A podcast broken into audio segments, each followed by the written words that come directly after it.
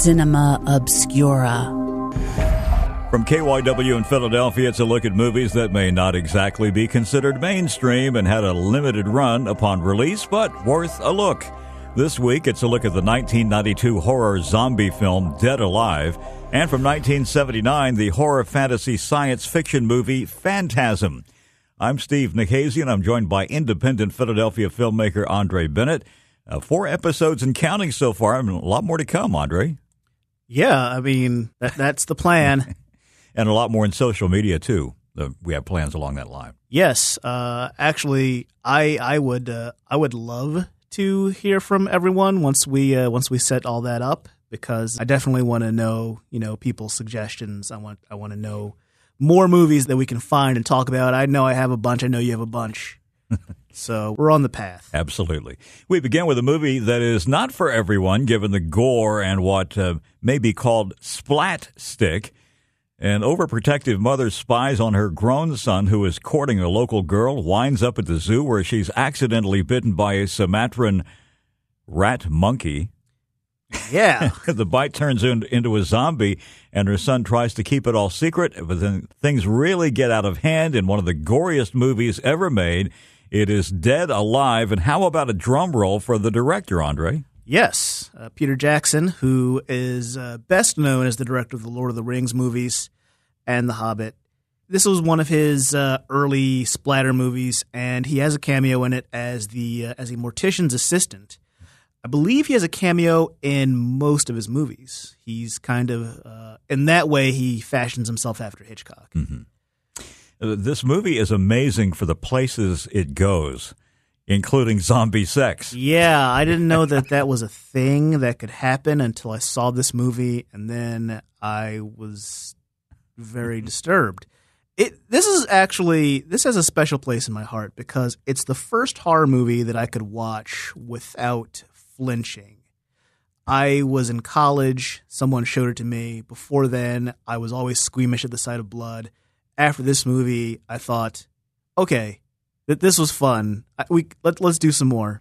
Except for the rat monkey. The rat monkey freaked me out so bad. Right, and it I guess because it's so over the top. It is, and it's so cheap looking, but at the same time, it's so grotesque it and amped up, just like everything in this movie, including you know the the zombie baby. There's a zombie baby right. because you know the zombies who had sex apparently can reproduce, and there's a zombie baby, and there's this extended set piece in a park where the zombie baby is running around and Lionel, the hero of the movie, who has been who's basically trying to keep everything in order and uh, because his because of his mother. It's it, this is this is a great movie. my my favorite scene in the in that park uh, uh, scene was the baby, it, kind of like, like, a baby cam, the baby looking out from the stroller, yes. and you can see barbed wire. yes. he's strapped across that. Like that's going to help. But there's a lot of comedy in this movie too. There is. It's it's a period piece. It's it's set I want to say in the 50s in New Zealand. And it's basically about uh, this young man trying to keep up appearances for his mother's sake. He has definite mother issues and uh, also is kind of he has vague memories of his father's death and they come into play later it doesn't get too heavy though. It's it's very it's still very lighthearted. 300 liters of fake blood used in the final scene of this movie. That, for a time, was the record. I think it may have been broken, but I understand the movie, upon release, I think in Sweden on DVD, it included the gimmick of added vomit bags. That's amazing. And I'm not sure how you can break that record because this is truly, especially nowadays when a lot of the gore is CGI, this is truly one of the most out of all the splatter movies, this may be the like most splatter. It's amazingly just like wild. As as I as I said after I saw it, Andre, the probably the wettest movie I've ever seen.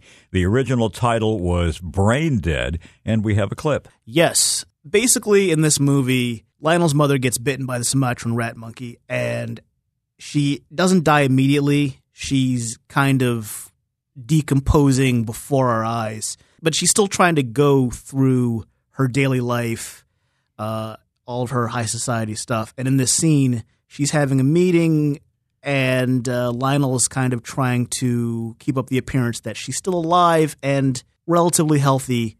It doesn't go very well. If you're watching this movie, once you see this scene, you'll never look at Custard the same way again. A friendly little lunch with members of the Veterans Group Committee. Here we go. Our main objective next year is to uh, try to get some of the younger generation involved in the league. That's why I'm so pleased that you're on the committee, Vera. Thank you, Nora. It's a great honor. Ha- have you had any thoughts on the agenda for the annual meeting? Annual meeting. Annual meeting. And. And. What we need's another war. Yes, dear. I hear Sir Edmund Hillary's planning an attempt on the South Pole. Mm. By tractor. Mm. Have some more beans, Mrs. Matheson. I'll have a few of those, lad. I really think we should be going, dear. Thank you, Lionel. What? No pudding? Well, Dead Alive. Oh my goodness, Elizabeth Moody is amazing in that movie.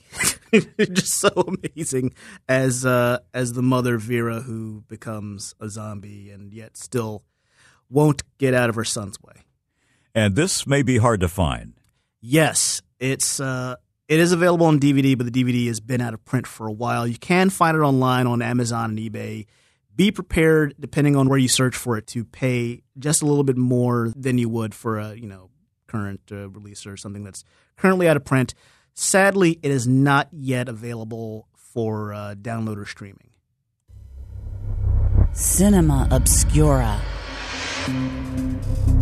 Science fiction movie audiences were talking a lot about a new movie released in 1979 when residents of a small town die mysterious deaths. A boy decides to investigate, drawing in his older brother and a friend, and what results are encounters with a character known as the Tall Man. Disturbing Jawa like characters, and now a trademark silver sphere in this classic called Phantasm. This movie is eerie from the beginning, isn't it? It's incredibly eerie. Phantasm is from uh, Don Coscarelli. He's kind of a great genre director. After this movie, he had done The Beastmaster, and uh, he's one of those guys who has a distinct creative vision. He's done some amazing movies since. He actually was able to get four sequels out of Phantasm, but he also did the uh, wonderful movie Bubba Ho-Tep, which, if you haven't seen it, that's a fun one. Uh, and John dies at the end he's one of those guys who has this vision, but he has trouble finding people to pay for it. And Phantasm was a movie that he estimates cost about three hundred thousand dollars, which for, for 1979 for an independent movie that's still quite a bit. Mm-hmm. And he had to shoot it uh, for a long time over, like just basically on weekends. And he used uh, non-professional actors, a lot of whom he kept throughout the series. Mm-hmm. And it's interesting in that there is an, an ominous, a, a forbidding tone in this movie, but it's broken up effectively by moments of comedy. It is the uh, the bond between the the main characters is actually very genuine, and it does lead to some uh, some fun moments that that do break up that tone of dread. But make no mistake, there's a lot of dread. This movie is about death. it is. It's totally about death. It's I think inspired by a nightmare Don Coscarelli had about a funeral.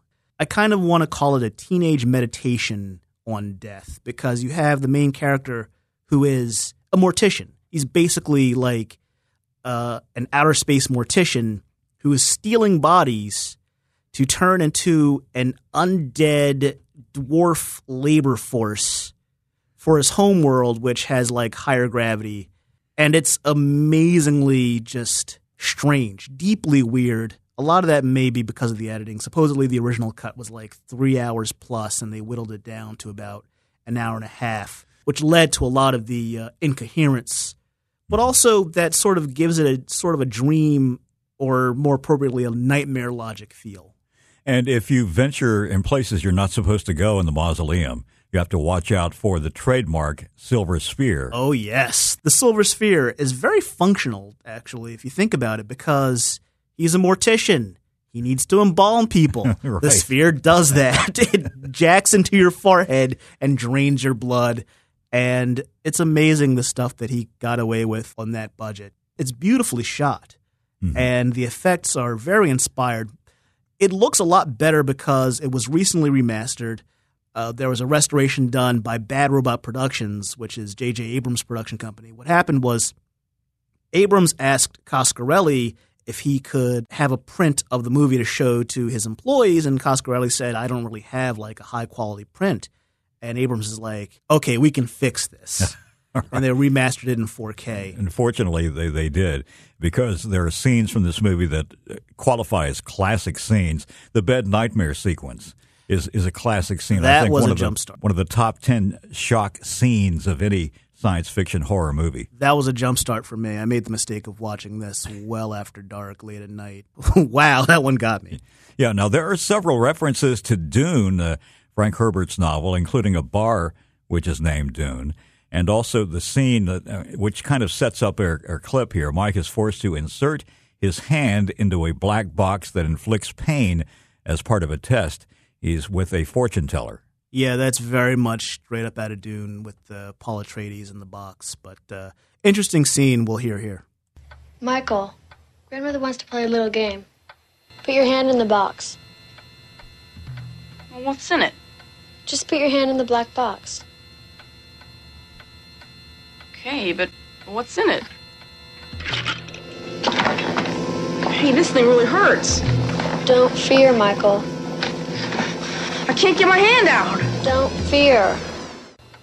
It was simply reflection. Fear is the killer. That's what grandmother wants you to learn. Boy, that really hurt. It was all in your mind. A clip from Phantasm. Fear is the mind killer. yes, again, like Dune. And we talked about the sphere. We talked about the dwarves and everything, but it's worth mentioning the tall man is just one of the creepiest characters ever in movies. He is legit an icon, and it's funny because I've read stories about Angus Scrimm, who played him, who was in real life a very gentle man, and also he was a freelance music journalist before Phantasm. He actually wrote the liner notes to Meet the Beatles. Is that right? Yes.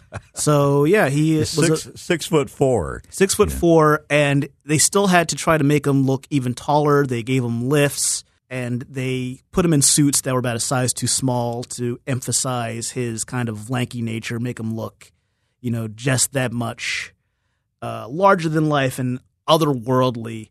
But the greatest tool he had with what they had with that was just his voice because he was just it was just booming in the way he just screams boy That's, that's the classic one, the single word you take away from that movie. yes.